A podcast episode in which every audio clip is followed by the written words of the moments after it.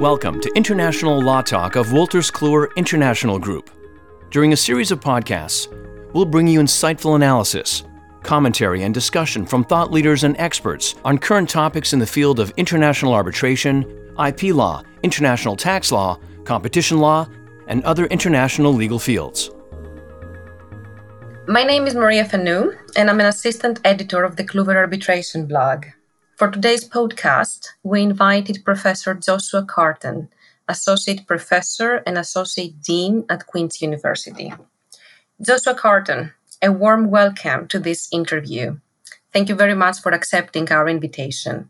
First of all, we would like to learn a bit more about you. Could you please tell our listeners about your early years in law and your path towards becoming an international arbitration lawyer and scholar?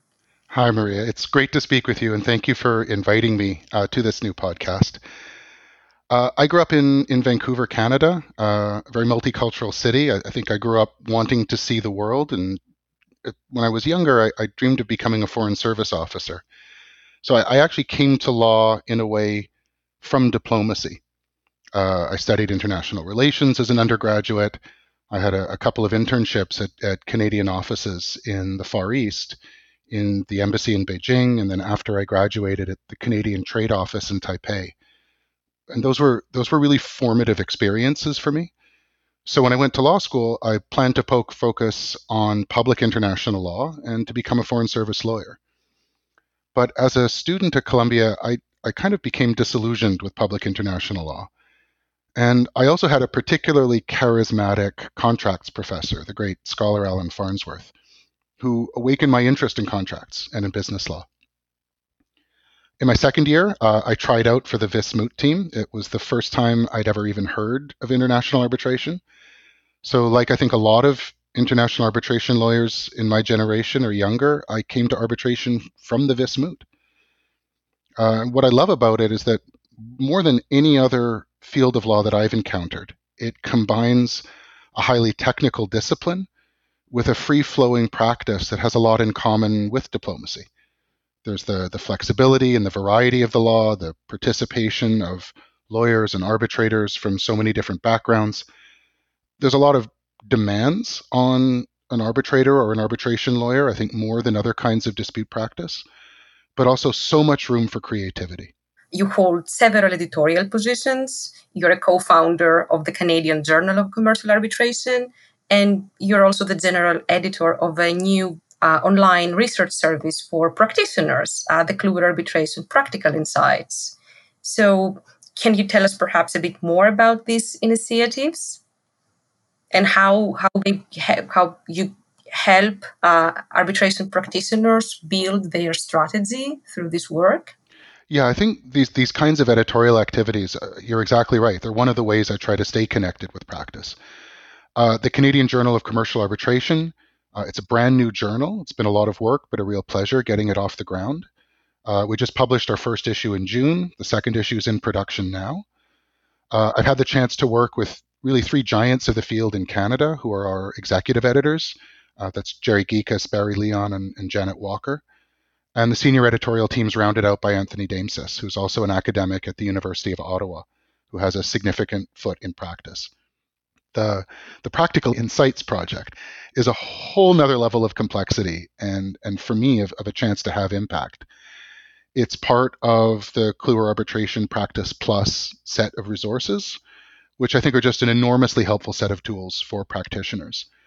I'm one of three general editors, uh, along with Simon Greenberg and Fan Yang, who I think are names that will be familiar to a lot of people listening. It's kind of like a treatise or a handbook, but reimagined for the online environment and reconfigured as practical advice for arbitrators, arbitration lawyers, and even students. It's it's arranged as a set of modules. Each is on an issue that arises in international arbitrations, uh, confidentiality or, or third-party funding um, the Kluwer editors and the three of us as general editors have recruited uh, a huge range of module authors from around the world, centuries of combined experience among them. Uh, they range from scholars who recently completed a, a, PhD thesis or book on their topic to some of the biggest names in the field. And we've tried as hard as we could to get a diverse group of authors from common law and civil law backgrounds, younger and older, male and female, and so on. It's it's been fun working with them because they have very different styles. Uh, and as editors, we want to preserve that. We want to keep their voices, but we also have to put a shared stamp on the modules because they have to hang together as a, coherent set. Right? Our, our, our mantra relentlessly throughout the project has been make it practical. Right? Each part of each module, it has to be effective in showing parties how to do something, right? How to draft a key document, how to make a choice, how to argue a point. Uh, it's been an amazing opportunity to be a kind of teacher on a global scale, but it's also been a learning opportunity for me. Every draft module I read, uh, I learn at least something new. This summer, you published an article under uh, a very intriguing title that is International Arbitration as Comparative Law in Action. You argue that comparative law is thriving at virtually every stage of an arbitration. Can you explain this to our listeners, perhaps with a few examples? Well, comparative analysis, it's uh, it's really an obsession of mine. Aside from international arbitration, my main kind of academic community is in comparative law. Um, it, and this article brings together uh, these two interests of mine, uh, and I think in, in a way that really is just me observing something, not trying to, to kind of force uh, or develop a relationship. Because as I see it, comparative law methods are absolutely necessary and integral to every aspect of international arbitration law and practice. It, it goes beyond merely a method of deriving or assessing rules, but comparativism, I think it really has become a core aspect of the professional culture of the field. So comparative law, it's it's not just a set of techniques that are used in international arbitrations. It's really a constituent of the field. Now, any kind of transnational practice is going to involve comparison. Um, for example, uh, selecting the governing law under a contract. But in international arbitration, it's really pervasive. Uh, the first dimension of comparison, of course, is, is whether to choose arbitration in the first place, especially as compared with litigation.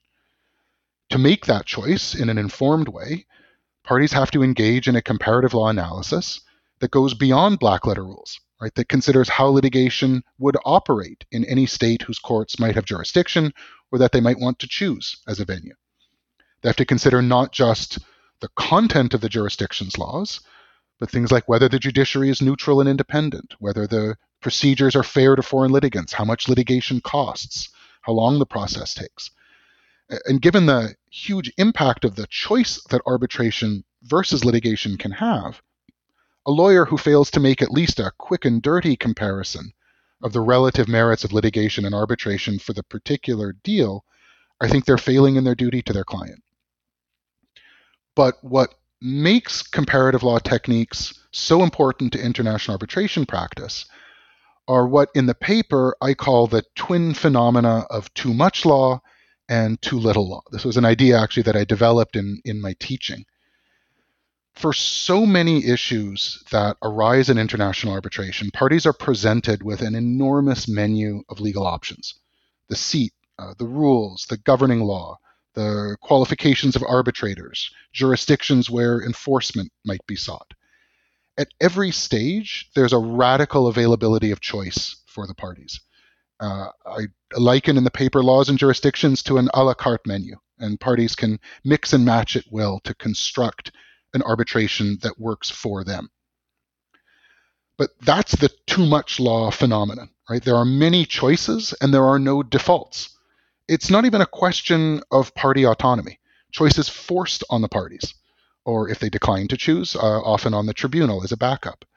Unless counsel or arbitrators are really derelict in their duty, they're going to have to engage in a series of careful, informed comparative law analyses throughout the proceedings.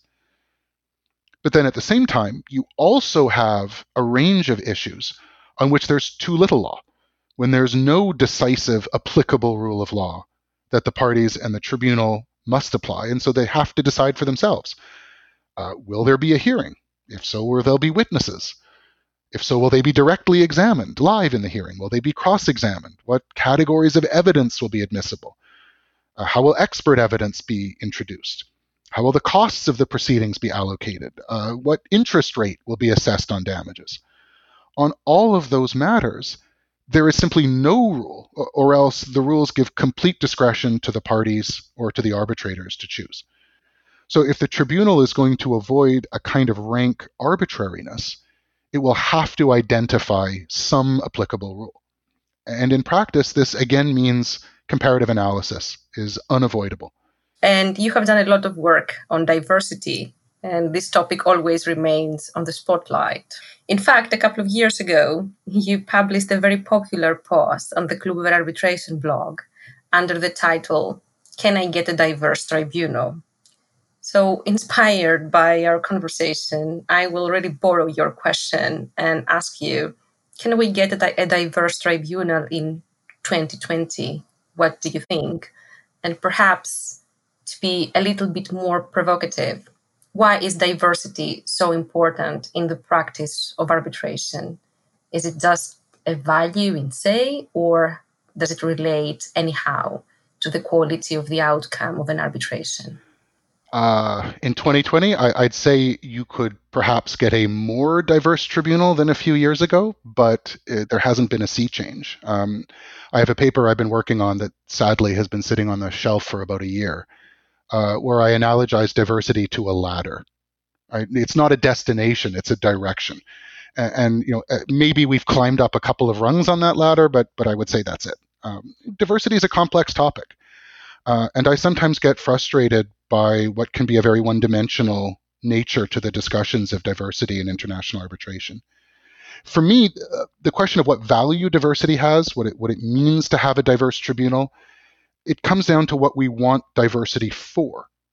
Now, as I see it, greater diversity in the profession, not just among arbitrators, but up and down the whole field, I characterize it as having four distinct categories of benefits, and different kinds of diversity serve those different benefits. So, the, the first way to think of diversity as beneficial is that it's more fair to disputing parties strangely, arbitrants are often left out of the debates on arbitrator diversity, which I find frustrating and also curious since arbitration is it's literally for the parties. Simply put, right, parties are entitled not only to appoint or to negotiate for an arbitrator who's sympathetic to their point of view, but they're entitled to define for themselves what that means.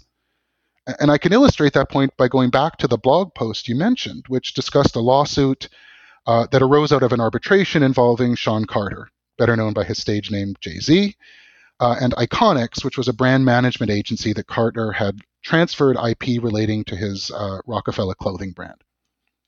The contract contained a AAA arbitration clause, and Carter sought a court order declaring the arbitration agreement void on the basis that he was unable to find an African American arbitrator with the requisite expertise on the AAA's large and complex cases roster of arbitrators. And the argument was that this deprived him and other African American arbitrants of a meaningful opportunity to have their claims heard by a tribunal that reflects their background and life experience. Uh, a New York court uh, declined to dismiss the claim, set it down for a hearing.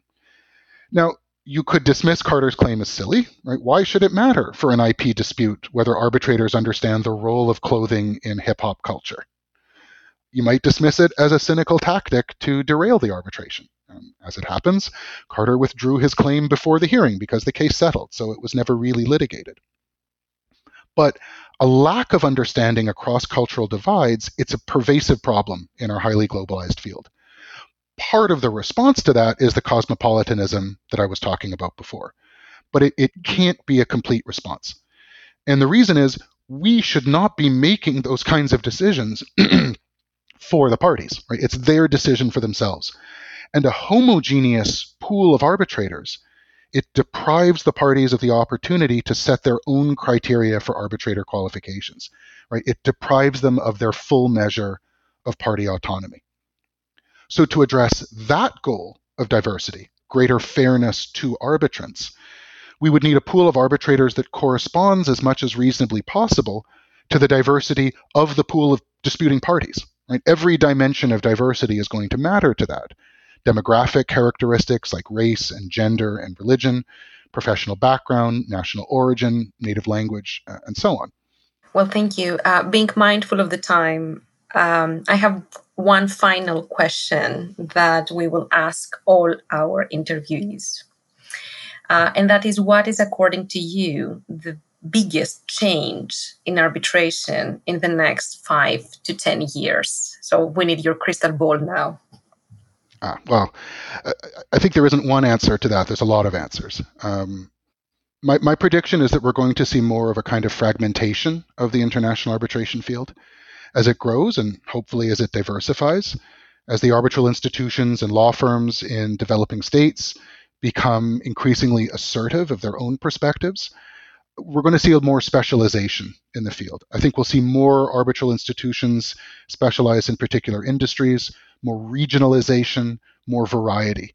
Uh, as the center of gravity of the field moves east, we'll, we'll likely see greater influence of practices uh, more prevalent outside the traditional kind of homelands of international arbitration in Western Europe, uh, especially uh, East Asian practices like like MedArb, but not universally. Hmm. Because while the development of global standards has been a huge advance in arbitration practice, I think it might be close to reaching its logical limits or may have already reached them. There's a lot of value in preserving a range of options so that parties can tailor the process to their particular needs, to their industry context, to the specific character of their dispute. Arbitration law in practice evolves through a constant kind of churning, iterative process of action and reaction uh, an institution tries out some innovative procedure. If it works, it's it's copied. If not, it fades back into obscurity. Different national practices are hybridized. And while the overall drive is toward harmonization, the end result is not going to be a single global order. Uh, instead, a, div- diversity in the arbitration bar, and more importantly, the, the market driven logic of the field in particular the need to serve an enormously varied pool of commercial parties, I think that means that international arbitration is increasingly going to reflect the pluralism of its users. Thank you. Thank you, Professor Karton. It was such a pleasure to have you in our podcast series. It was a real pleasure for me too. Thank you, Maria. And, and thank you for the, the very thought provoking questions. Thank you. Stay informed Subscribe to this podcast, visit kluwerlaw.com, or follow us on social media.